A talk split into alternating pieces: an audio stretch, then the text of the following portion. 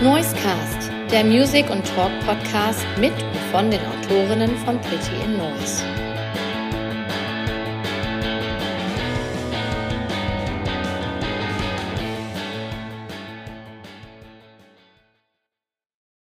Eimsbüttel gilt als ihre künstlerische Homebase und sie zählen zu den festen Größen der Hamburger Musiklandschaft.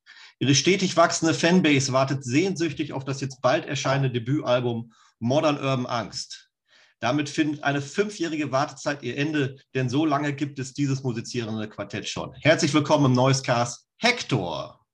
Moin, ich sage das einfach mal so ganz hamburgerisch. Und äh, ja, ähm, Grüße einfach mal an die, die äh, dazuhören und äh, freue mich, freu mich aufs Gespräch. Ja, stellen wir dich doch mal vor. Du bist der Sänger von Hector und du heißt? Genau, ich bin Martin, ich bin der Sänger von Hector. Ich funke hier gerade auch aus Eimsbüttel. Er wurde ja auch gerade als kreatives Zentrum ähm, bezeichnet. Da sind wir immer noch zugegen, zumindest drei Viertel von uns. Ähm, wir haben uns gegründet, äh, ja, genau vor fünf Jahren, haben auch einen kleinen Prozess gebraucht, um dann im finalen Quartett äh, dann jetzt dieses Album ähm, sozusagen aufzunehmen, genau. Okay. Magst du einmal sagen, wer neben dir noch zu der Band gehört? Genau. Also ähm, wir haben Lena am Bass, ähm, die ist Gründungsmitglied mit mir. Wir haben eigentlich äh, zusammen äh, diese Band gegründet. Äh, wir ähm, haben dann uns auf die Suche gemacht nach Verbündeten, die äh, eine ähnliche musikalische Vision haben, denn ähm, Dena und ich, wir sind so ein bisschen musikalische Twins, kann man sagen. Also wir haben so die, sind musikalisch ähnlich sozialisiert, sagen wir mal. Äh, und äh, dann äh, gehört der Chris noch mit dazu, der ist äh, der Gitarrist bei uns und der Christoph an den Drums. Und der äh, spielt auch äh, Pads live und, und kümmert sich um die ganzen Samples und sowas. Genau, eine Sache hatte ich vergessen bei Lena, fällt mir gerade auf, die macht nämlich auch noch ganz viel und zwar macht die die ganzen Synthesizer-Sachen bei uns. Mhm. Ähm, ich hatte in der Ankündigung ja gesagt, dass es euch schon fünf Jahre gibt. Ich weiß gar nicht genau, 2016, 2017. Seit wann gibt es die Band? Also äh, Lena und ich haben die Band am 4.01.2016 gegründet. Und ähm, dann ähm, ist Christoph ähm, 2016 im Juli reingekommen. Und ähm, der Christ der die Gitarre spielt, der ist dann in, im Januar 2017 reingekommen. Also so richtig komplett sind wir seit Januar 2017, kann man sagen. Dann hat sich ja auch der Bandname ja nochmal geändert und ähm, genau, wie das halt eigentlich immer so ist, gefühlt, habe ich das Gefühl.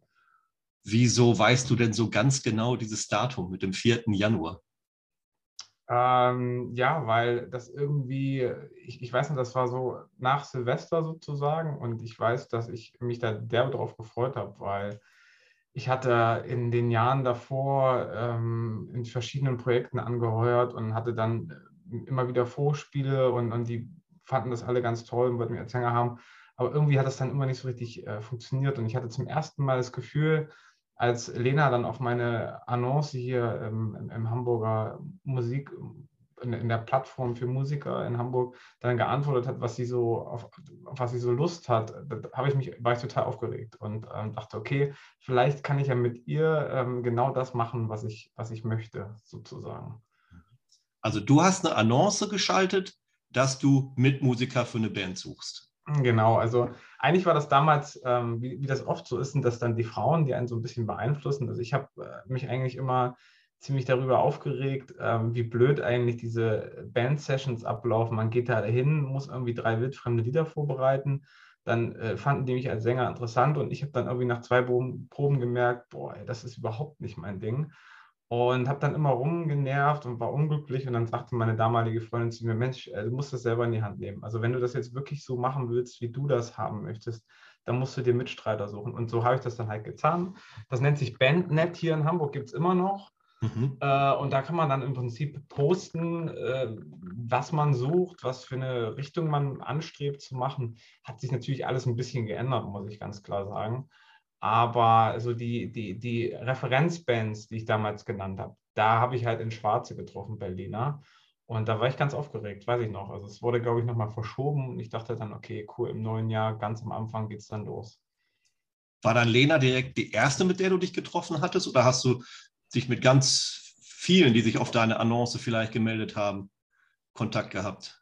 Ich habe erstmal so ein bisschen gesammelt. Ähm, wir haben, ähm, ich glaube, wir hatten äh, vor uns, also insgesamt waren wir vier Leute in, in Omas Apotheke. Äh, das ist in Hamburg in der Schanze, so ein Laden. Damals war noch cool, heute ist es unheimlich Touri. Aber da haben wir uns halt getroffen und ähm, ich weiß noch, dass dann nur zwei weitere außer Lena und mir da waren. Der eine hatte sich relativ schnell geoutet als AfD-Anhänger. Also der war eigentlich mittlerweile, also der war, der war nach zehn Minuten mal da raus für mich, weil okay. halt genau äh, das ist, was mich hart triggert, muss ich sagen. Und, ähm, und der andere war eigentlich ein Kumpel von mir, ähm, der auch Gitarre gespielt hat. Und dann haben wir uns ja getroffen, Bier getrunken und, und, und äh, dann haben wir irgendwie losgelegt. Und dann haben wir irgendwie noch einen Schlagzeuger gefunden. Das war von einer, von einer alten Band von mir, der Schlagzeuger.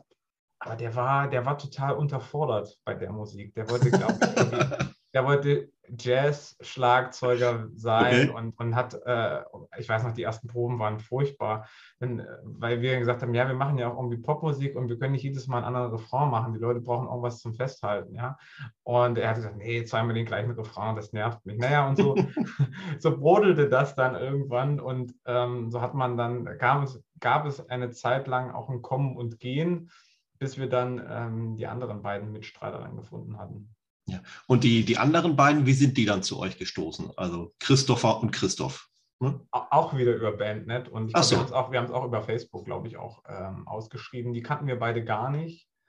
Ähm, und ähm, die sind dann zur Probe gekommen. Und bei beiden war das wirklich so, die kamen zur Probe und es war irgendwie klar, ähm, dass, äh, dass das sozusagen jetzt ähm, super passt. Und ähm, mhm ich glaube, wir haben alle so ein bisschen aufeinander gewartet, habe ich manchmal das Gefühl. Also wir waren alle in verschiedenen äh, Formationen und irgendwann haben sich halt unsere Lebenswege gekreuzt und dann war auch sofort klar, dass das, dass das von dem Zeitpunkt auch dann äh, bitte zusammenläuft. Und äh, das ist gut. Okay.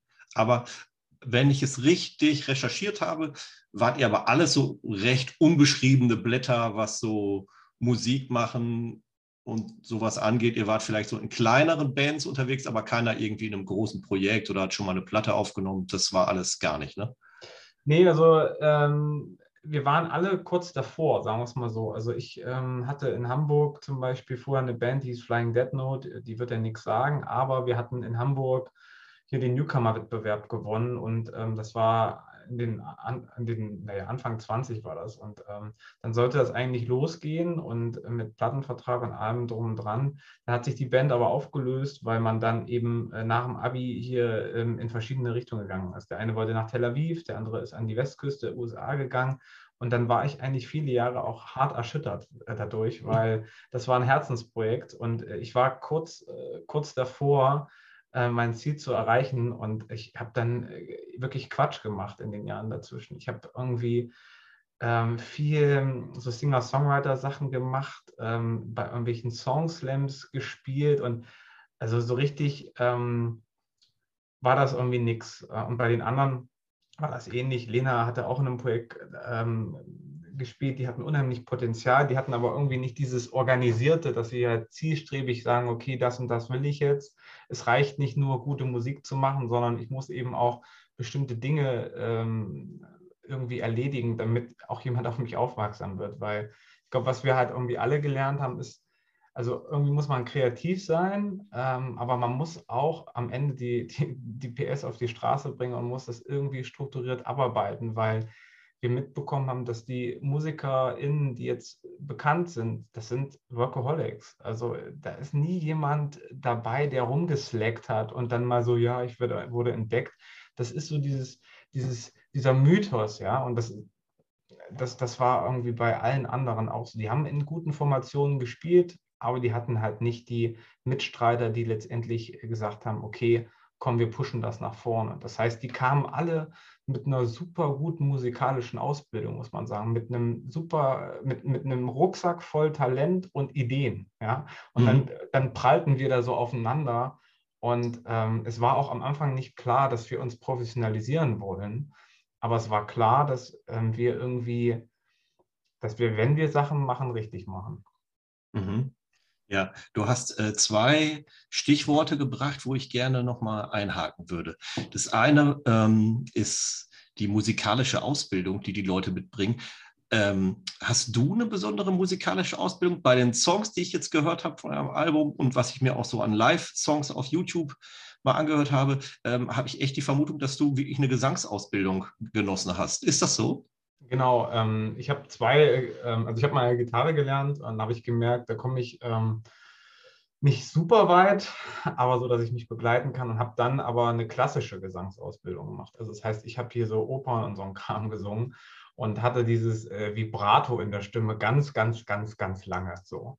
Und dann, äh, als ich dann nach Hamburg kam und für mich klar war, ich mache Popmusik, weil das hat mir auch viel mehr Spaß gemacht. Das war auch die Musik, die ich gehört habe, also diesen ganzen Indie-Rock-Kram.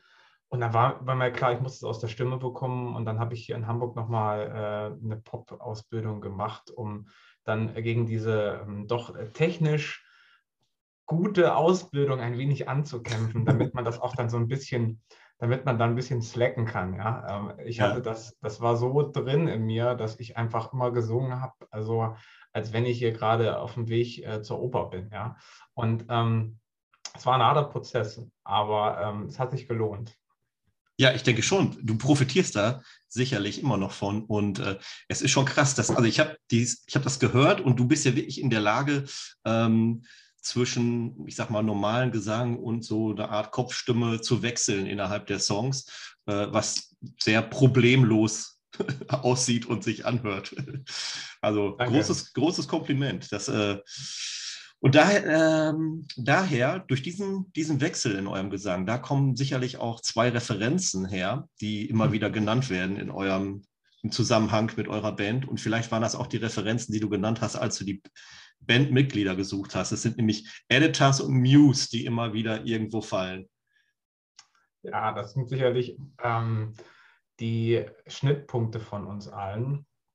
Ähm, bei mir ist es ähm, also ich glaube, wir können alle was mit den Editors anfangen. Der eine weniger, der andere super viel. Ich gehöre, glaube ich, mit äh, unserem Drummer zusammen zu den größten Editors-Fans. Das inspiriert mich halt total. Also ähm, die Musik hat mich inspiriert, die ersten drei Alben haben mich besonders inspiriert. Dann wurde das alles ja ein bisschen elektrischer. Ähm, da musste ich mich äh, auch erstmal reinfinden bei den Editors. Aber ich finde halt Tom Smith, das ist für mich eigentlich so der beste Sänger, den, den ich so kenne. Also der wächst, das ist halt ein super Bariton, der kriegt, der mhm. kann da irgendwie unten äh, super gut singen, der kann oben gut singen und ich finde, dass er einfach auch Charisma hat und vor allen Dingen für mich ist er ein absolutes Vorbild, was, was, was Live-Performance angeht und ähm, ich glaube auch, dass ich das unterbewusst manchmal ein wenig imitiere und nachmache. Ich habe mir einfach zu viele Live-Konzerte von den Edisons angeguckt. Bei den anderen ist es aber auch wirklich so, es ist eine Melange, muss man ja auch wirklich sagen. Also Chris, äh, der ist ja auch ein bisschen älter als wir, der, der ist noch so richtig in diesem 80s-Ding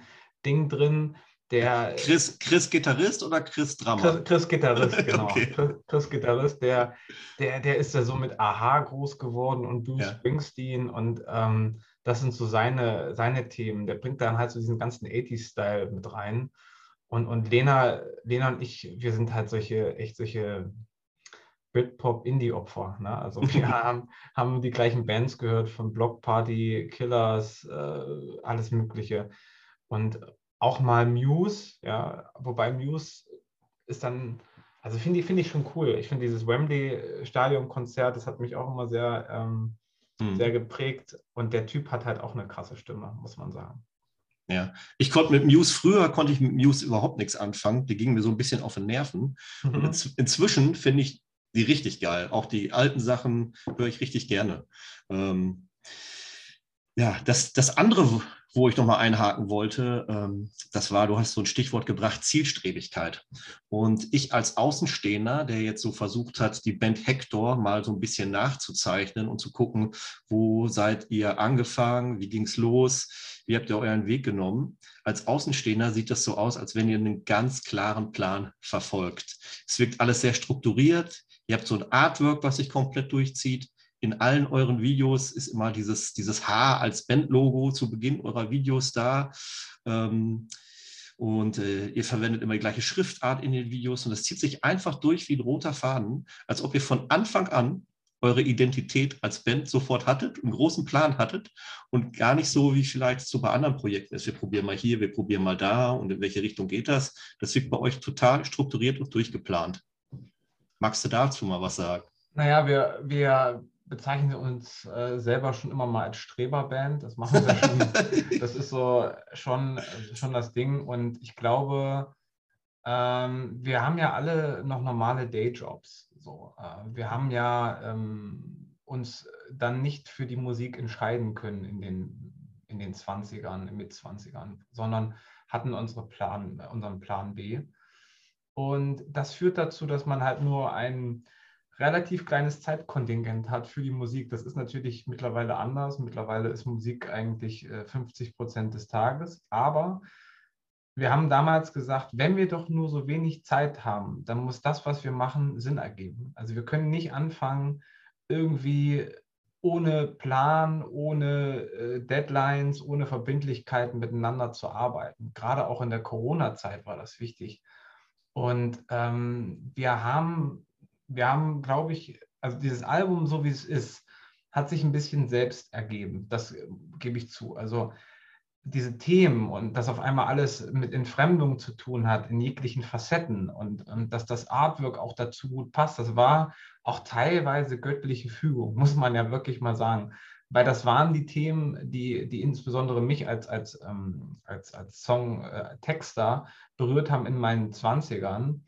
Aber ich finde auch, dass wir vier irgendwie, ich weiß es nicht, also wir haben schon so eine strukturierte Art, ich glaube, es ist uns wichtig, dass man erkennt, dass das Kunst ist, dass das nicht einfach nur hingerotzt ist, sondern dass es einen tieferen Sinn hat und dass, wenn man sich damit beschäftigt, dass es dann für einen auch intensiv wird. Und ich glaube, Intensivität, das ist wirklich so ein Hector-Ding. Also wir wollen, wir wollen keine banalen Sachen machen. Und deswegen machen wir uns auch viele Gedanken, also textlich, aber auch in der im, in der Außendarstellung einfach. Wobei wir uns da nie verstellen. Also das sind halt wirklich wir, nur wir geben uns Mühe, dass wir den Leuten auch hochwertige Sachen mit an die Hand geben.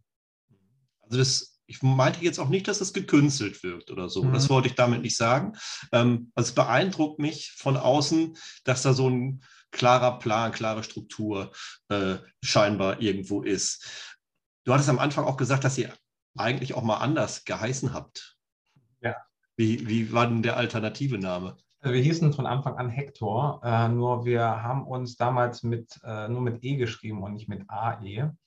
Der Hintergrund, warum wir uns dann umbenannt war, haben, war, dass wir gemerkt haben, dass in Südamerika irgendwie gefühlt äh, jeder äh, dritte äh, Musiker Rodriguez Sanchez Hector ja. heißt. Äh, und wir sind eigentlich komplett untergegangen und, und, hat, und, und uns hat keine Sau gefunden ja. bei Spotify. Und dann haben wir gesagt, okay, es gibt ja auch so einen dänischen Bezug zu uns. Also keiner ist von uns Däne, aber ich glaube, so dieses Dän dieser dänische Lifestyle ist etwas, was uns vier total äh, imponiert. Und dann haben wir uns halt für dieses für das dänische AE entschieden und fanden das irgendwie ganz cool. Ähm, und seitdem findet man uns auch, wenn man weiß, wie wir geschrieben werden. Aber daran arbeiten wir ja. Ja, sehr gut. Also die Verhinderung des ungoogelbaren Bandnamens. Ne? Da gibt es genau, ja so, genau, so, genau. so, einige Bands, die mir da einfallen. Also, kennst du die Band A? Nee, kenn ja, Also nur der Buchstabe A. Da gibt es eine, eine Band, die waren. Also ja, ja, die, die, Google, die, die Google ist auch ein Abenteuer. Ja, ich stelle mir das ja, genau, also das war auch mal so das Problem, umso generischer der Bandname, umso schwieriger ist es natürlich. Ne? Wir wollten aber auch was, was im Kopf bleibt. Und wir waren eigentlich mit Hector ganz zufrieden und wollten uns dann auch nicht irgendwie davon so richtig trennen. Mhm.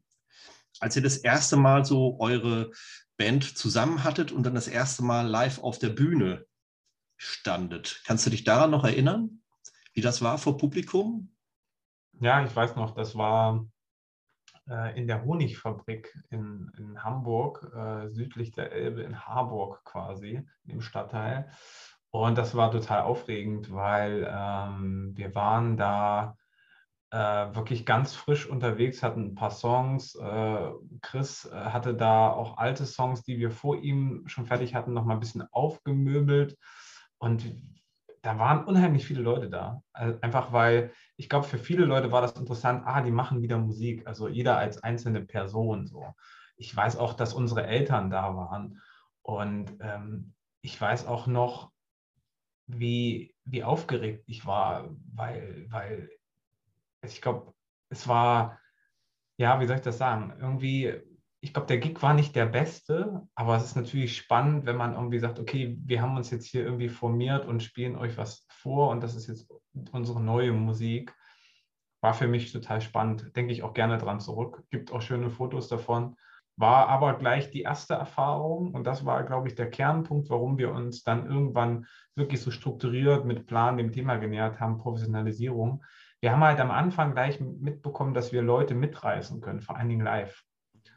Ähm, also dass wir sozusagen wirklich geschlechts- und altersunabhängig, wenn die Leute vor der Bühne stehen, haben wir irgendwie ähm, die Fähigkeit, diesen intensiven Moment ähm, mit denen irgendwie durchzuleben und denen das nahe zu bringen.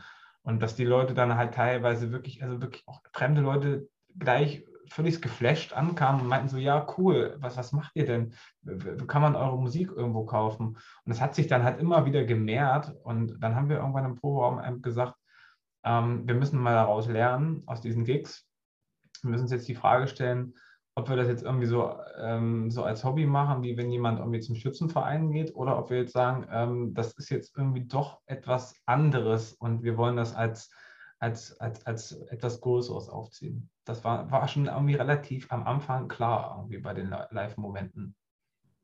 Du hattest gesagt, ihr hattet ein paar alte Songs, die schon aus anderen Bands irgendwie hervorgegangen sind, aber auch schon eigene Songs. Gab es da den Song Elephant schon? Nee, Elephant gab es damals noch nicht. Ähm, Elephant äh, kam später. Elephant war eigentlich so der, der, der Game Changer, wenn man es so sieht. Also auch wenn der Song jetzt nicht unser allerstärkster war, aber ähm, das war dann der Song, mit dem wir irgendwie gesagt haben, okay, wir gehen jetzt pitchen. Äh, mhm. Wir versuchen jetzt äh, uns eine, eine professionelle Infrastruktur um die Band zu bauen mit Partnern und versuchen die irgendwie an uns äh, zu binden. Und das war, war Elephant. Und Elephant war auch in meinem Leben ein Game Changer, weil ich ähm, viele Jahre, auch weil das mit der Musik nicht geklappt hat, mich eben so ein bisschen ähm, auf gut Deutsch von meinem Weg eigentlich abbringen lassen habe. Also ich habe irgendwie dual studiert, BWL, bin in einem, in einem, Versicherungskonzern aufgestiegen, stand irgendwie vor zwölf Leuten, die ich da irgendwie geführt habe, habe dann irgendwie ein Stipendium gekriegt für eine Doktorarbeit, habe irgendwie einen Doktor im BWL gemacht und dann stand ich da mit meiner, mit meinem Zeugnis in Lüneburg äh, in der Uni und, und war totunglücklich war totunglücklich ähm, und war eigentlich auch kurz vorm Burnout. Also es war so eine Zeit, so eine Zeit, wo ich einfach, einfach auch gefühlt habe, dass ich den Boden unter den Füßen verliere und mhm. dass ich eigentlich mich viele Jahre lang selber bekämpft habe und vor allen Dingen auch, auch das, was ich eigentlich im Leben will und, und wo ich dachte, dass das eigentlich meine, mein Weg ist. Ne? Und Elephant ist für mich eigentlich auch die Abrechnung damit. Ne? Also, weil da geht es natürlich um mich. Es geht natürlich darum, dass ich äh, durch Macht, Status und Geld auch verführt wurde, als, als eine Person in den 20ern, die nicht so richtig weiß, wo sie eigentlich hin will mit ihrem Leben. Ja? Und manipuliert durch andere Leute, die eben schon einen Plan hatten. Ne? Und, und ähm, der Plan war dann, äh, war, war aber nichts für mich und das brauchte lange und das war, war ein schwieriger Weg. Ein Elephant, da habe ich mir halt einfach Luft gemacht, ja. Ähm, und und, und, und, und, und ich glaube auch alle drei meiner Mitstreiter ähm, wissen, wussten das und, und haben das auch gefühlt. So. Und dann sind wir, sind wir los, haben gesagt, alles klar, wir machen jetzt ein Musikvideo, wir machen eine, eine coole Aufnahme, nicht irgendwie selber, sondern wir lassen das mal produzieren und dann kam Elephant. Mhm. Okay, ich habe speziell nach diesem Song gefragt, weil es ähm, also von der zeitlichen Abfolge ja euer erster wirklich veröffentlichter Song ist, wenn man dem der zeitlichen Abfolge bei Spotify vertraut. da, da, steht er zumindest als erster. Und ähm, dann wollte ich eigentlich auch nach dem besonderen Stellenwert des Songs fragen, aber das hast du ja schon erschöpfend jetzt beantwortet. Sehr gut. Deswegen ähm, hatte ich den jetzt auch rausgesucht für die erste Songpause, den Track. Und ähm, als äh, zweites nehmen wir doch was von den Editors, oder? Gerne, gerne. Ja. Hast du da einen Lieblingstrack? Ja, würde ich dann, nehme ich mal den Klassiker, würde ich sagen Munich von, okay. den Editors. Der erste Track, mit dem ich euch als Band wahrgenommen habe, war ähm, Run Dry. Äh, wenn man sich jetzt die Klickzahlen bei Spotify oder YouTube anschaut, ist diese Nummer auch euer Hit momentan. Äh, merkt ihr das auch, wenn ihr live spielt? Gehen die Leute da besonders drauf ab? Oder welchen, welchen Stellenwert hat dieser Track inzwischen bei euch? Dieser Track hat einen hohen Stellenwert, weil wir ihn auch mögen und es nicht so ist wie, ja, das ist so irgendwie der, der Song, den die Leute abfeiern und wir finden ihn gar nicht so toll, sondern nein, wir finden den Song auch selber richtig, richtig gut. Und äh, der Song war auf jeden Fall ähm, auch in dem äh, Schaffensprozess des Albums ein ganz wichtiger Song, ganz zentral. Es gibt zu dem Track auch ein besonders schönes Video. Da gibt es eine tolle visuelle Idee. Ähm, ich erkläre das mal kurz für die Leute, die das Video nicht kennen. Ihr, also das sind öfter mal, oder verschiedene Personen, glaube ich, die mit einem Motorradhelm auf hier und da durch Hamburg laufen und äh, da habt ihr so eine Lichterkette vorne in das Sichtfenster gepackt und es ist ein, eine schöne visuelle Idee. Welche inhaltliche Idee steckt denn dahinter in dem Video? Naja, ähm, Run Dry ist der Song, der das Isolationsgefühl in der Corona-Pandemie irgendwie verkörpert. Ja? Ähm, dieser, dieser Song, ähm, der ist ja eigentlich im Prinzip entstanden dadurch, dass ähm, ich irgendwie da saß und was gemacht habe und äh, wieder irgendeine Nachricht von der Familiengruppe hochploppte. Und ich hasse WhatsApp-Gruppen äh, und äh, Familiengruppen. Ihr kennt das alle da draußen. Ähm, da kriegt man super geile Sprüche, super blöde Videos und Fotos und ähm, antwortet dann immer so ein bisschen äh, Alibi-mäßig, haha, super. Aber eigentlich denkt man sich, was für ein Bullshit. Aber nichtsdestotrotz sind das Leute, die man irgendwie auch liebt, ja. Und ähm, ich guckte dann in diese Familiengruppe, was wirklich selten ist. Ähm, und dann ploppte ein Foto von meinen Eltern auf. Ähm, und die sind gewandert durch den Harz. Also ich komme auch ursprünglich aus dem Harz. Und die haben halt diese Zeit genutzt, ohne irgendwie Leute zu begegnen im Wald und sind gewandert. Und ich habe es brach aus mir raus in dem Moment. Ja, ich habe geheult wie ein Schlosshund, weil ich konnte meine, meine Familie nicht sehen. Ich, ich hatte große, große Heimweh auf einmal und, und, und, und lief sozusagen trocken. Ja, also ich hatte das Gefühl, mein Leben läuft gerade trocken. Und, und dann habe ich diesen Song geschrieben und habe äh, den der Band äh, gegeben und die haben den dann eben äh, noch sozusagen bearbeitet, verarbeitet und jeder hat es sofort verstanden.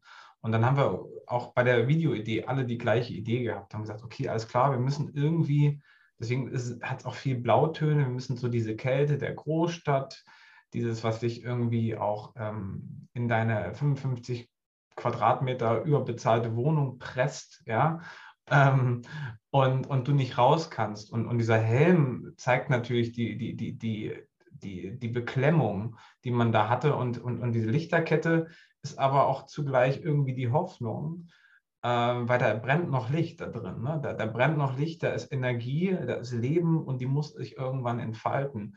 Das ist ja auch so ein bisschen das Konzept, was man in allen Songs von uns findet. Wir sagen ja immer, Melancholie küsst Euphorie. Ja? Wir wollen nie nur traurig sein. Wir wollen auch den Leuten die Tür öffnen und denen irgendwie eine Dose Red Bull geben und sagen, okay, alles klar, ähm, es ist schön zu leiden, aber es ist auch geil, wieder aufzustehen und das Leben abzufeiern.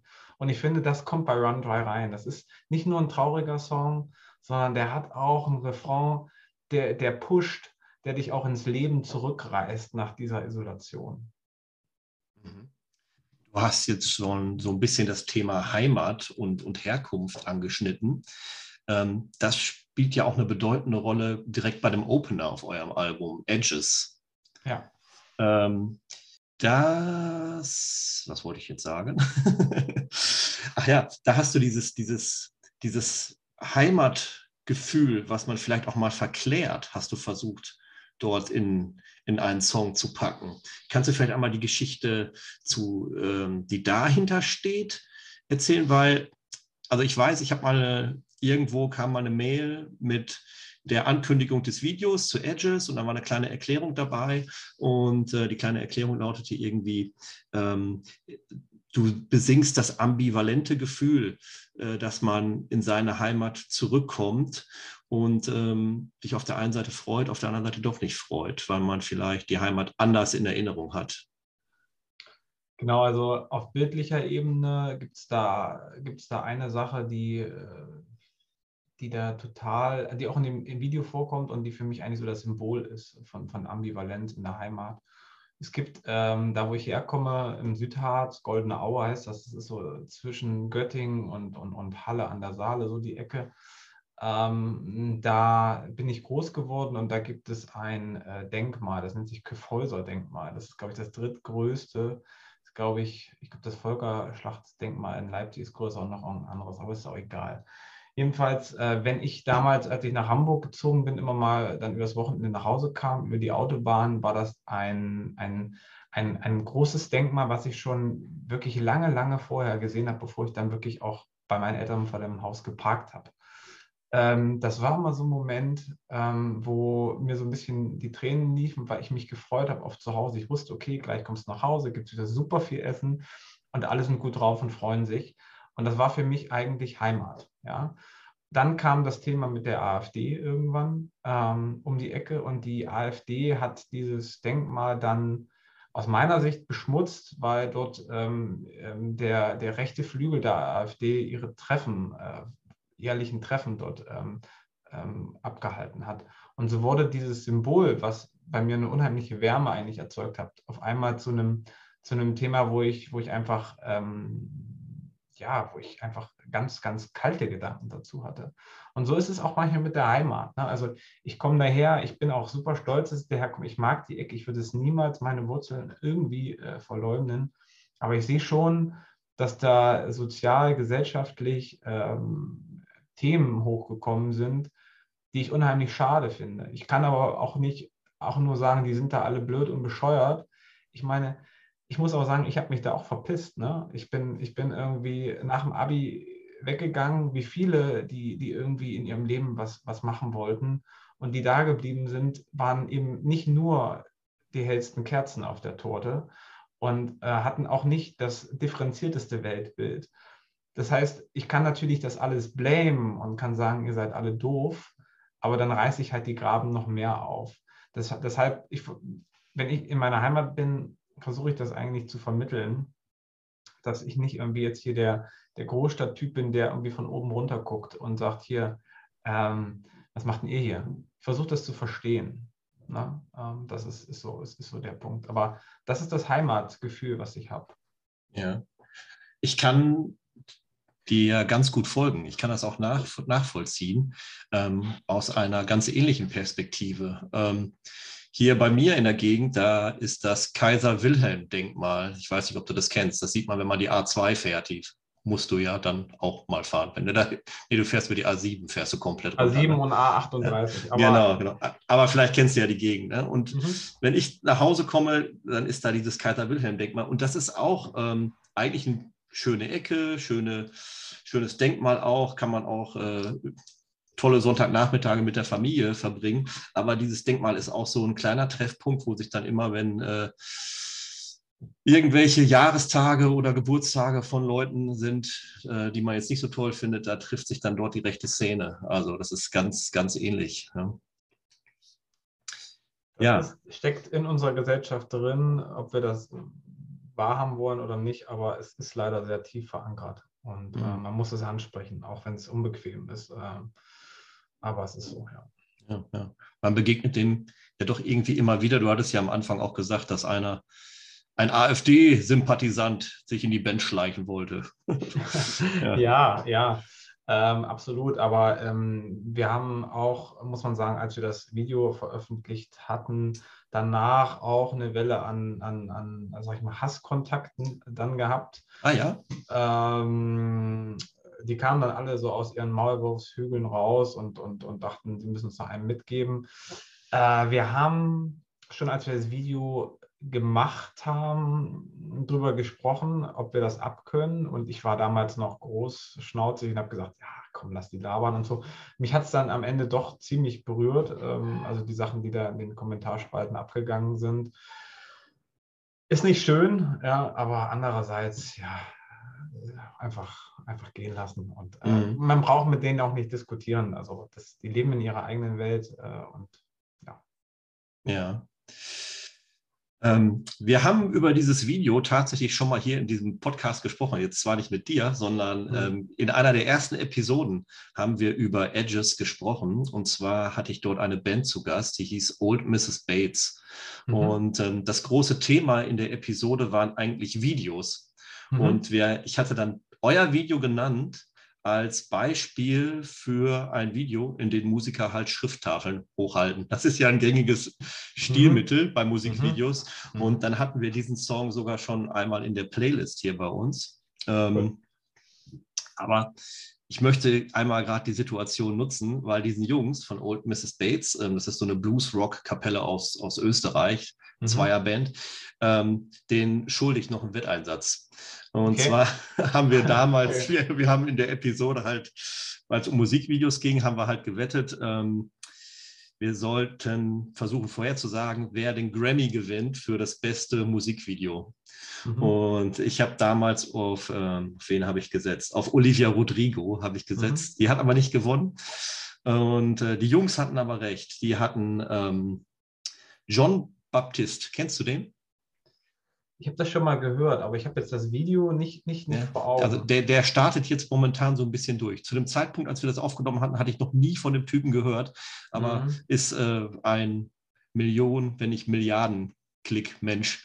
Okay. und äh, das ist dann schon manchmal komisch, ne? wenn man von den Leuten noch nie was gehört hat, dann gibt man das bei Spotify ein und dann fällt man hinten rüber, wie viele Leute sich das dann noch anhören. Es gibt auch, ein, der Markt ist riesig und es gibt unheimlich viele äh, Artists, das muss man auch sagen. Also. Ja.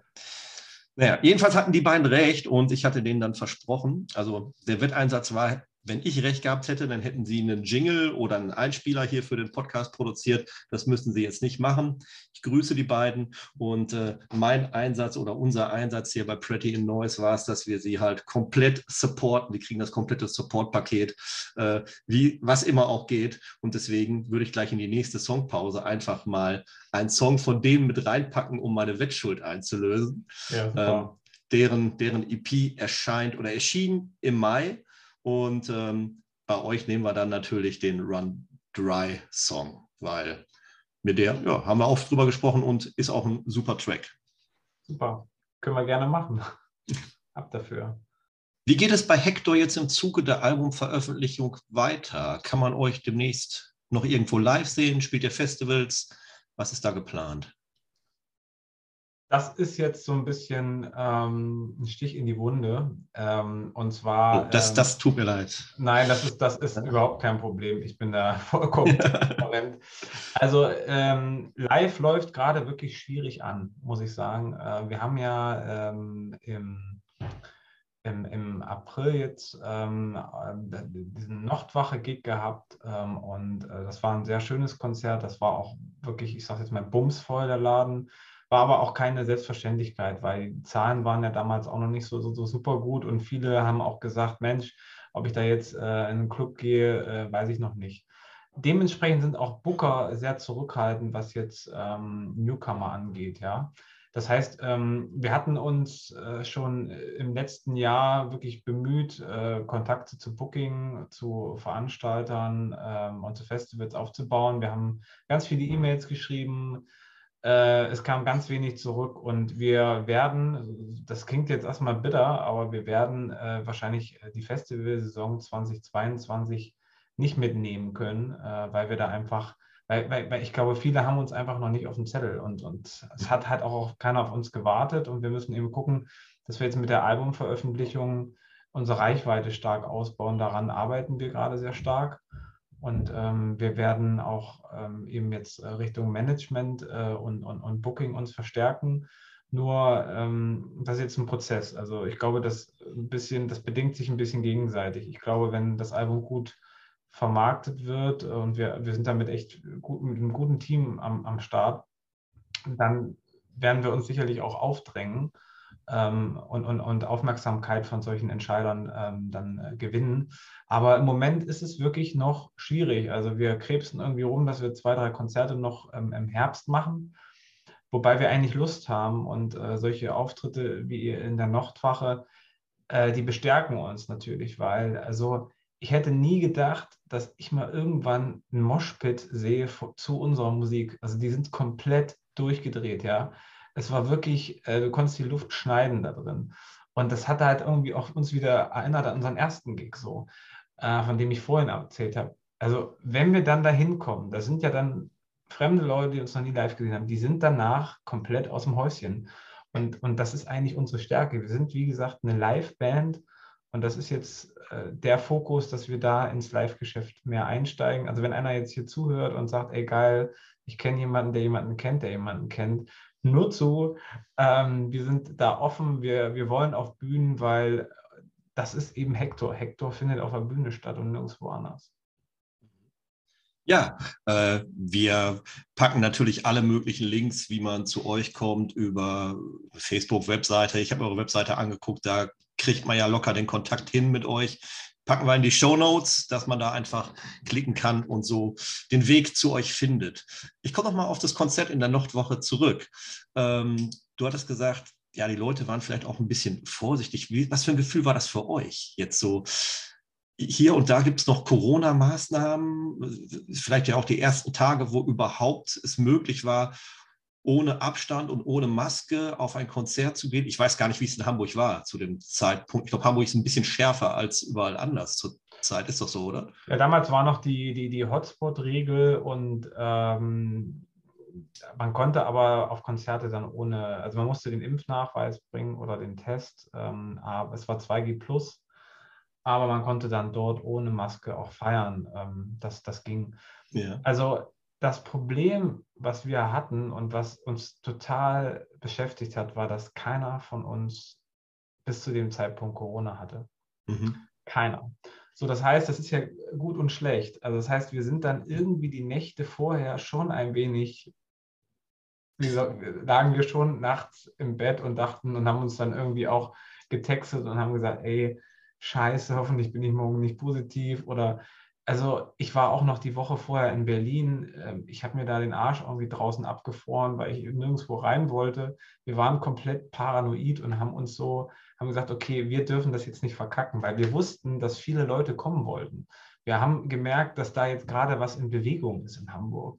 Und wir wollten das natürlich irgendwie mitnehmen, ja, und uns nicht jetzt, die, die Pandemie hat uns ja schon viel Momentum genommen, ja. Mhm. Und das wollten wir uns nicht nehmen lassen. Deswegen waren wir wirklich, also gefühlt haben wir uns so, haben wir dann auch geguckt, dass wir im sozialen Leben da ein bisschen, bisschen auf die Bremse drücken, damit wir da auch auf jeden Fall auftreten können. Wir wollten, dass sich da halt was entlädt. Und ähm, deswegen hatten wir da so viel Angst davor.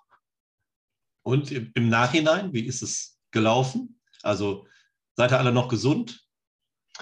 Ja, leider äh, hat es damals dann eine erwischt, äh, die, die, liebe Lena, die hat ja. dann zwei Tage später am Sonntag geschrieben, äh, ich habe Symptome und einen positiven Test. Ähm, und aber das war es jetzt bis, bis dato. Ähm, von daher ähm, gucken wir mal, äh, ob wir das noch kriegen. Aber ich bin ja irgendwie Blutgruppe 0 und ich habe gehört, das soll irgendwie gut sein. ich weiß es nicht. Ich weiß nicht, wie, äh, wie es in deinem Umfeld war, weil du es bisher noch nicht hattest und äh, auch durchgeimpft sein solltest, dann äh, hat man ja doch ganz gute Chancen, es nicht zu kriegen. Also bei mir ist es auch ganz krass, ich hatte es auch nicht und meine Frau, meine Tochter auch nicht, aber mein Sohn, der hatte das. Und wir haben uns jetzt aber auch nicht isoliert dann groß von dem, als er erkrankt war. Ja. Ähm, halt normales Familienleben hier geführt. Ja, klar. Der hat, der hat keinen angesteckt. Ne? Und das äh, hat mich schon mal so ein bisschen, äh, schon ein bisschen gedacht, okay, habe ich vielleicht Glück gehabt? Und dann hatte ich aber noch eine berufliche Situation, dass ich neben einem Kollegen im Bus saß, zwölf Stunden. Ähm, und der war positiv, einen Tag später. Und äh, ich habe mich nicht angesteckt. Also.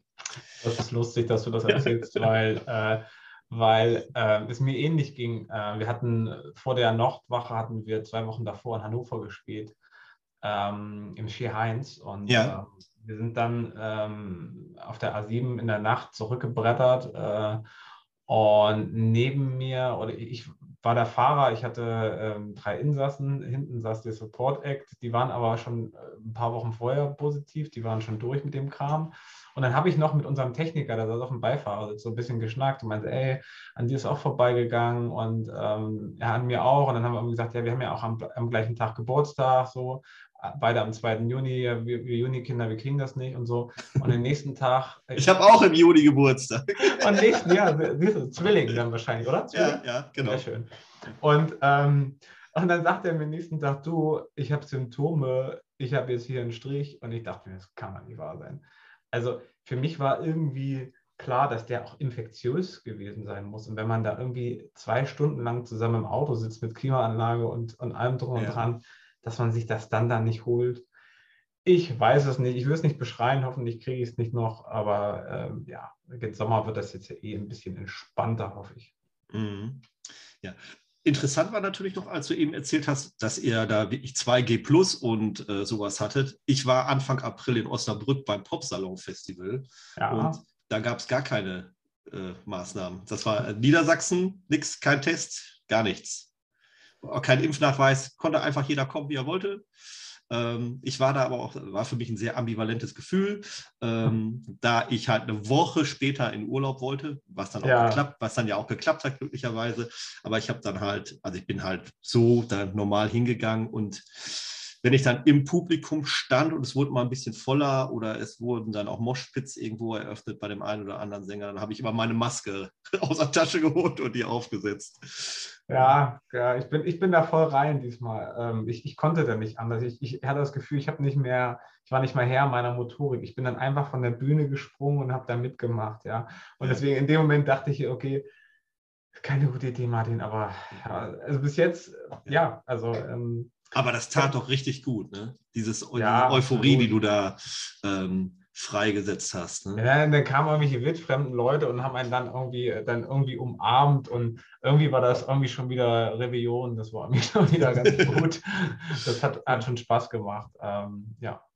Ja, das finde ich auch so ein bisschen krass, also wenn ich jetzt nochmal an diesen Popsalon zurückdenke, da waren ja auch Bands dabei, die danach dann an den Merch-Ständen halt auch mit dem Publikum geredet haben und so weiter und so fort, aber auch komplett easy, ohne Maske und hier Selfie, Selfie hier, Selfie da.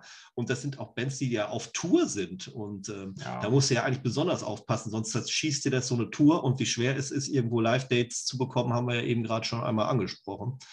Ähm, ja. Es ist die Frage, wie, wie, wie kannst du äh, deine Strategie sozusagen fortsetzen? Weil also so ein typisches Hector-Thema war natürlich, weil wir so verkopft sind und so strebermäßig sind, natürlich, dass wir geschrieben haben, ja, die Gigs sind jetzt bald, äh, bitte achtet drauf, so haben uns da gegenseitig nochmal so ein bisschen erinnert. Ne? Und, ähm, und wenn wir eine Tour spielen würden, würden wir das sicherlich auch machen. Aber was dann im Moment in, in, in, diesem Moment, wenn du merkst, okay, da ist jemand, der beschäftigt sich mit deiner Musik, der hat irgendwie Bock auf dich, da agierst du nicht rational. Ne? Äh, da, da, da, verabschiedest du dich von, sämtlicher, von sämtlichen Planen. Das ist auch gut so. Ähm, auch wenn es dann unvernünftig ist. Aber ähm, ja, das ist dann der, der kleine Funken Rock'n'Roll, den es noch gibt im Indie-Pop. Eine, also sicherlich ist es auch schwer, jetzt äh, Gigs zu bekommen, da ja ähm, viele, viele Bands einfach auch ihre Konzerte nachholen mhm. und ähm, einfach die, also nicht, du hattest ja gesagt, viele haben euch noch nicht auf dem Zettel, aber ich glaube auch einfach, es sind einfach viele Spielstätten auch einfach blockiert ja. durch, durch diverse Nachholkonzerte. Und auch ich hatte mit Anfang des Jahres mit, ähm, äh, mit dem Sänger Costa von Sonderschule gesprochen. Mhm. Und ähm, da sollte im Januar eigentlich die Tour losgehen, die dann natürlich auch wieder verschoben wurde. Und der hatte mir schon gesagt, ist ja eine größere Band, ja. dass die die Tour wirklich schon so gebucht hatten, dass die direkt zwei Ausweichtermine schon weiter blockiert mhm. hatten in der Halle. Also das ist ja für kleine Bands auch katastrophal, dass die Großen echt viel blockieren. Wollen wir hoffen, dass das äh, sich wieder bessert und ähm, dass die kulturelle Branche da wieder hochfahren kann. Und ähm, ja, in der Corona-Zeit hat sicherlich auch der ein oder andere Club zumachen müssen. Das befürchte ich auch. Ja, leider. Ja. Leider, leider. Ja. Aber Du hattest ja schon gesagt, dass ihr alle auch normale Dayjobs habt und ihr habt auch alle normale Familien. Wie kriegt ihr das eigentlich alles unter einen Hut? Ne? Also diese Band ist ja jetzt nicht mehr nur Hobby, es ist Prof Professionalisierung, ist öfter mal ein Stichwort gefallen. Ja, wie kriegt ihr das hin, auf äh, das unter einen Hut zu kriegen? Ähm, ihr seid ja auch in einem Punkt in dem Leben, wo man vielleicht auch über Familie, Gründung und so nachdenkt ähm, und nicht an Bandgründung. ähm, wir haben das Glück, dass wir Familien haben und Partner oder, oder Partnerinnen haben, die, die da voll dahinter stehen. Na, ne? also äh, da wartet keiner auf uns zu Hause und äh, wird dann und, und, hängt uns den, Schlaf, äh, den Schlafanzug vor die Tür und sagt, äh, sieh zu, sondern äh, wir haben da Leute, die mitmachen, also auch bei den Videos unterstützt haben. Äh, also meine Frau, die ist da auch immer mal als Protagonistin mit eingesprungen und da war auch so eine Helmträgerin dabei bei Run Dry. Das heißt, wir haben eigentlich ist es ein Familienunternehmen. Äh, das muss, muss man klar sagen. Und wir haben irgendwie auch die Fähigkeit, dass wir Leute um uns drumherum scheren, die, die, die top committed sind, die daran glauben, ähm, dass, das, dass, das, dass das mal was Großes werden kann. Ne? Und ähm, das schafft irgendwie auch eine Verbundenheit und das lässt das halt irgendwie funktionieren. Also alle, auch unsere Arbeitgeber wissen das. Ähm, da wird das auch nicht nur toleriert, sondern auch unterstützt. Und also ich kann immer nur sagen, ich kann es nur von meinem Chef sagen, dass der mal zu mir gesagt hat, bei aller beruflicher äh, Professionalität, deine Träume werde ich dir nie verbauen. Ja, und ähm, das finde ich irgendwie, ist ein, das, ist, das ist halt eigentlich das, so wie man sich das vorstellt. Also der fordert natürlich Dinge ab und ich, ich bin, äh, bin da jetzt nicht irgendwie der, da keine Sonderbehandlung zu anderen. Aber ähm, wenn ich jetzt irgendwie einen Call führen muss mit der Band oder irgendwas ist mit dem Label oder sowas, oder ich irgendwie beim Reeperbahn Festival auf einmal Networking-mäßig irgendwie mit mit, mit Euphorie zusammen äh, irgendwie Minigolf spielen muss, um irgendwie die Leoniden zu treffen. Ähm, dann sagt er, hier, komm, nimm dein Fahrrad und verpiss dich. Ne? Also das ist, und, und so, so haben wir halt auch Glück, muss man sagen. Also wir haben, wir haben Support und wir haben Glück und so kriegen wir es irgendwie hin. Ja, so einen Chef wünschen sich sicherlich viele. Ähm, ich habe das auch nochmal ganz bewusst hier als Thema aufgegriffen, da man ja immer so eine Beschreibung kriegt zu dem Album, als ich das zugeschickt habe von euch. Und da war ja auch das Angebot hier, wir sind für Interviews, stehen wir bereit. Und da wurden Themen genannt, verschiedene Themen, die ihr äh, da auf dem Zettel stehen hattet. Und da war unter anderem auch Work-Life-Balance versus Work-Life-Blending stand dann bei mhm. euch. Mhm. Und ich hatte erst überlegt, hm, ob ich dir als Vorab-Info vielleicht irgendwie so ein Thema zukommen lasse, weil ich hatte in den vergangenen Episoden immer versucht, mit den Künstlerinnen hier das, den Talk unter ein bestimmtes Thema zu stellen. Einmal mhm. war es einmal war es Video machen, einmal mhm. war es Songwriting, einmal war es Comeback nach langer Zeit und ähm, du bist jetzt, glaube ich, sowieso erst der fünfte, mit dem ich den Podcast mache. Und ähm, was hatte ich denn noch für ein Thema? Ach ja, genau. Ähm, Musi äh, Musiker im Rollstuhl, das äh, mhm. mit der Band Fields. Das war auch äh, sehr interessant. Und da habe ich gesagt, nee, ich nehme bewusst jetzt keins raus, da ihr genug Anknüpfungspunkte in euren Songs eigentlich habt. Ähm, wir hatten jetzt auch schon das eine oder andere besprochen. Aber eine Sache, wo ich jetzt keinen Anknüpfungspunkt in den Songs gefunden habe, aber die ich mir einfach nochmal rausnehmen wollte, weil ihr es als erstes genannt hattet, Frauen als Musikerin und Gleichstellung. Äh, warum ist euch das so wichtig? Uns ist das deshalb so wichtig, weil wir selber intern die Erfahrung gemacht haben, dass der Umgang heutzutage noch nicht richtig gut ist. Bestes Beispiel. Ich habe es gut gemeint und habe damals zu Lena gesagt, hey Lena, ich finde es richtig cool, dass du in der Band bist. Denn ich wollte schon immer mal mit einer Bassistin zusammen eine Band gründen. Norddeutsch, wie sie ist, hat sie in dem Moment nichts dazu gesagt. Jahre später hat sie zu mir gesagt, du Martin, ähm, ich wusste gar nicht so richtig, wie ich damit umgehen soll, weil eigentlich ist es doch völlig egal, ob ich Männlein oder Weiblein bin. Mhm. Und ich habe zu ihr gesagt, weißt du, so habe ich das gar nicht gemeint, sondern ähm, ich hatte es eher so gemeint, dass ich, dass ich das spannend finde, dass jemand das Fundament legt, der eben mal nicht männlich ist, sozusagen. Und, da, und dann sind, haben, wir, haben wir diskutiert in der Band und dann, dann, mir hat das auch niemand übel genommen. Aber wir haben dann irgendwie gesagt, ey, warum, warum sprechen, wir, sprechen wir da eigentlich drüber? Warum sprechen wir in, in, in, in, in Kultur, in Musik über, über Geschlechter? Und dann sind wir irgendwie zu dem Schluss gekommen, dass wir als Gesellschaft noch gar nicht so weit sind, dass das sozusagen selbstverständlich ist. Deswegen müssen wir drüber sprechen. Deswegen ist es auch okay, dass man drüber spricht. Aber irgendwann müssen, müssen wir als Gesellschaft an den Punkt kommen, wo es völlig egal ist, ob jemand äh, männlich, weiblich, divers, aber was er für sexuelle Vorlieben hat, völlig egal, wo er herkommt, welche Hautfarbe er hat. Aber in diesem Prozess, in dem wir ja da gerade sind, ähm, da sprechen wir eben auch drüber. So.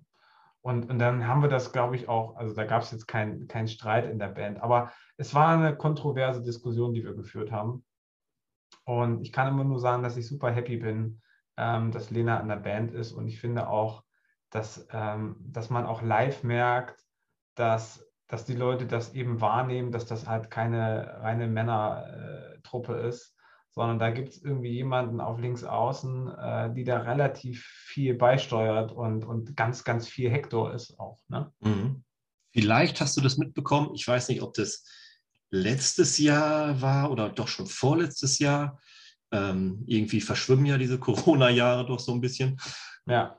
Ähm, Caroline Kebekus hatte in ihrer Sendung mal so einen Beitrag gemacht, wo es auch darum ging, dass Frauen äh, im, im, äh, im, in der Musikindustrie, also Sexismus in der Musikindustrie hieß, mhm. glaube ich, der Beitrag. Mhm. Und ähm, aufgrund dessen hat die sich dann dazu entschieden, sie macht ein Festival, der Arbeitstitel war dann erstmal irgendwie ähm, Ring, Ring am Rock war, glaube ich, der Arbeitstitel. Und dann wollte sie dort halt nur äh, ja, weibliche Bands buchen und äh, auftreten lassen. Habt ihr, habt ihr diese Diskussion mitbekommen oder vielleicht sogar dieses Video gesehen?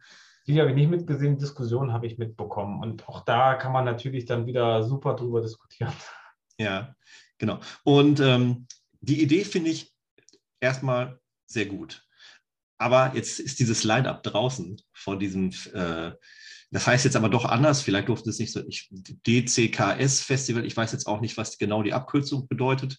Ähm, und erstmal findet es findet fast parallel zu Rock am Ring statt, also einen Tag später, am Pfingstmontag.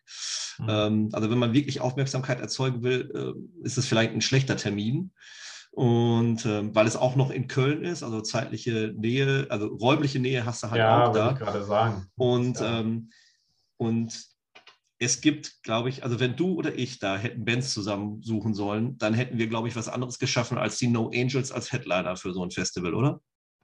Es gibt so viele tolle äh, Bands, die mir einfallen würden, wie Wolf Alice, äh, auch Florence and the Machine.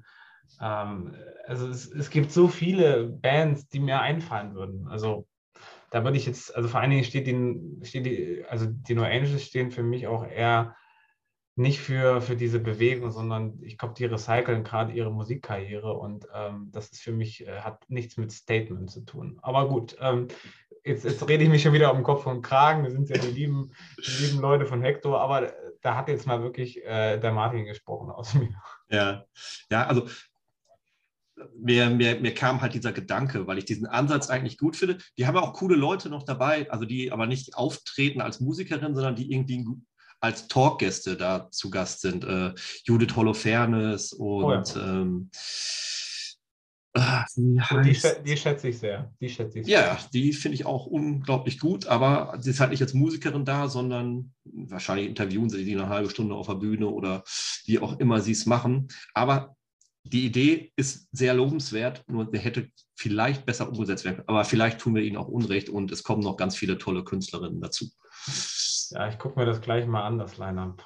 Ähm ja, ich habe es mir mal aufgeschrieben. No Angels, Lea, Luna, Annie Chops und äh, Mine. Also Mine finde ich ganz gut, passt, wird, passt auch gut hin zu sowas. Ähm, aber ich glaube, es gibt da doch mehr, die man da hätte irgendwie supporten können so, wenn wir gerade bei dem Thema ähm, Festivals sind, ich weiß nicht, ob, ähm, ob du das Tempelhof Sounds äh, auf, dem, auf dem Radar hast. Ja, habe ich. Da, hab ich. da gehe ich ja dieses Jahr hin. Da freue ich mich schon sehr durch. Und da, sind, da ist auch Florence in the Machine, ist da, ist der Headliner.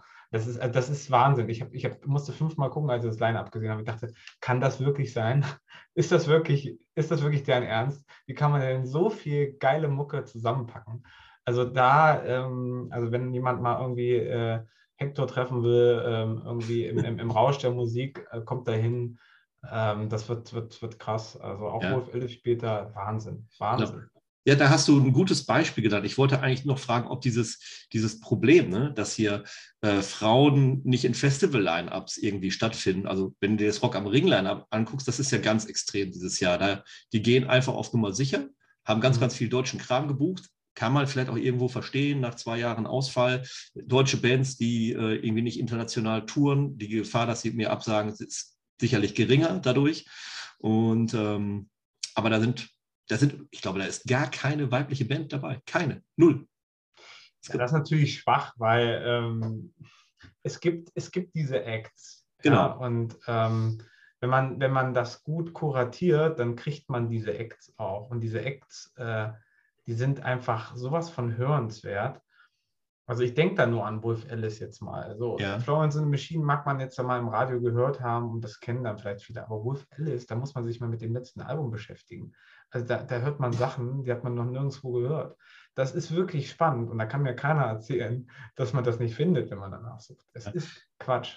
Genau, und ich wollte sagen, ob das ein typisch deutsches Problem ist, weil wenn ich in internationale Lineups gucke, bei den großen Festivals, da sind da ganz, ganz viele äh, weibliche Bands. Ähm, was ich sehr begrüße. Ich fahre dieses Jahr zum Mad Cool Festival. Hast du davon schon mal gehört? Noch nichts gehört, da musst du mich aufklären. Das, das ist in Madrid und ah, ja. ähm, da ist nämlich auch Florence and the Machine. Deswegen ah, cool. äh, fällt mir das jetzt gerade ein. Und ich glaube, Wolf Alice sind auch da. Na, dann wünsche ich dir viel Spaß. Ja. Das, das ist echt, ähm, also, also, unser Drummer Christoph und, und ich, wir sind da absolute Fanboys. Ja, ich finde die auch ziemlich cool, die Band. Ähm, bei dem Tempelhof Sounds, da ist ein bisschen, also ich finde das auch ein richtig gutes Line-up. Ähm, das ist doch hier das Wochenende äh, um den 10. Juni rum. Ne? Genau, genau. Genau. Ja, an diesem Wochenende möchte ich dir noch mal sagen, da findet auch das Maifeld Derby statt. Von dem Festival hast du bestimmt schon mal gehört, ne? Da habe ich von gehört, würde ich gar nicht spielen. Ja, das ist nämlich ein befreundetes Festival bei uns von Pretty Noise. Wir präsentieren ah. das auch mit. Und ähm, deswegen ist das so echt schade, dass die Termine sich so clashen. Und ähm, aber ich kann jetzt noch mal, nee, den Hinweis muss ich gar nicht machen. Wir strahlen ja viel später aus. Die Folge über das Maifeld Derby lief ja schon. die kommt nämlich, oder die lief im Mai mit dem guten Sebastian. Der hat den Veranstalter vom Maifeld Derby dort interviewt. Ah, okay. Okay. Ja, ähm, Martin, es war mir ein richtiges Vergnügen und ich merke gerade, wenn ich auf mein Bild gucke, ich hatte kein Licht an hier, ich bin ja ganz im Dunkeln verschwunden. so, die Sonne ist untergegangen. Äh, vielen Dank, dass du dir die Zeit genommen hast und hier Rede und Antwort gestanden hast. Ähm, magst du noch abschließende Worte sagen? Ähm, ja, ich würde abschließende Worte an alle potenzielle HörerInnen äh, einfach mal wenden. Das hat nicht unbedingt was mit Hector zu tun, sondern ähm, das ist allgemein. Musikalisch solltet ihr euch einfach auch mal manchmal aus eurer Komfortzone locken lassen. Äh, ihr könnt jetzt mit, mit dieser Empfehlung machen, was ihr wollt, aber ich glaube, ihr solltet euer Leben nicht immer nur von einem Algorithmus lenken lassen, sondern äh, guckt, guckt mal euch fest, macht euch die Mühe und kauft euch mal wieder ein Musikmagazin. Geht mal auf den Blog, äh, hört euch mal Playlisten von Festivals durch. Guckt mal, geht da mal hin, äh, seid unvoreingenommen, lasst euch mal live überraschen und entdeckt einfach mal diese, diese Kultur da draußen. Äh, und, und, und erwartet nicht immer, dass es mit einem Tablett serviert wird, sondern macht euch die Mühe, ihr werdet belohnt es gibt richtig viele coole neue Bands da draußen und ähm, die warten nur darauf, euch als Fans zu haben. So. Sehr cool. Das äh, würden wir hier natürlich als Blog und Podcast nur unterstreichen wollen. Als Abschluss, als äh, die letzten beiden Songs, die wir noch haben, ähm, ich würde gern von euch äh, den Chelsea-Track nehmen, weil wir haben ja über Frauen in der Musik gesprochen und äh, über Lena bei euch in der Band und ähm, da ist der Bass bei diesem Song sehr prägnant, deswegen würde ich den gerne auswählen. Und ja. du hattest ja schon gesagt, dass man ruhig äh, mal abseits seines eigenen Käfigs gucken sollte, was hier und da für Musik erscheint. Jetzt hast du die Möglichkeit, einen Geheimtipp rauszuhauen. Den packen wir dann als letzten Song hier rein. Ah, es ist ja leider kein Geheimtipp mehr, aber ich finde ihn trotzdem toll. Wir nehmen mal Better Off mit, mit Angst. Ja.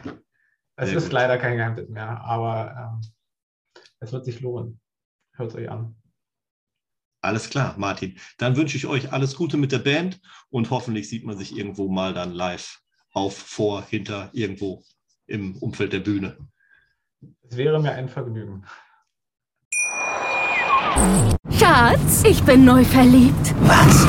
Da drüben. Das ist er. Aber das ist ein Auto. Ja, eben. Mit ihm habe ich alles richtig gemacht. Wunschauto einfach kaufen, verkaufen oder leasen. Bei Autoscout24. Alles richtig gemacht.